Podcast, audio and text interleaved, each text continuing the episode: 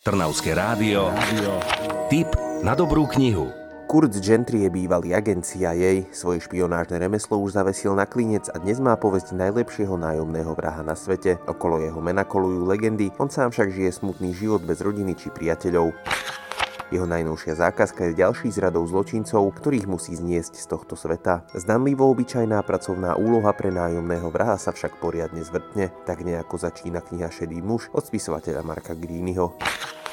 Nájomný vrah Kurt v knihe postupne zistuje, že sa proti nemu spikli v podstate všetci. Týka sa to ľudí z prostredia, v ktorom pracuje teraz, no na mužkého majú aj jeho bývalí kolegovia, agenti CIA, idú po ňom darebáci, ale aj tí, ktorí bojujú za spravodlivosť. Kniha Šedý muž sa odohráva v piatich európskych metropolách, takže ak nestihnete letnú dovolenku v zahraničí, možno vám postačí aj táto kniha, ktorá vám výlet do rôznych destinácií nahradí. V prvom rade ale Šedý muž napínavý a premyslený príbeh. K nám sa dostáva prvá časť slávnej série, ktorá je v češtine, no na svete je v pôvodnej angličtine už 11 kníh. Napínavý thriller Šedý muž od Marka Greenyho nájdete v knihkupectvách. Čo je nové vo svete kníh ste počuli vďaka kultúrnemu centru Malý Berlín.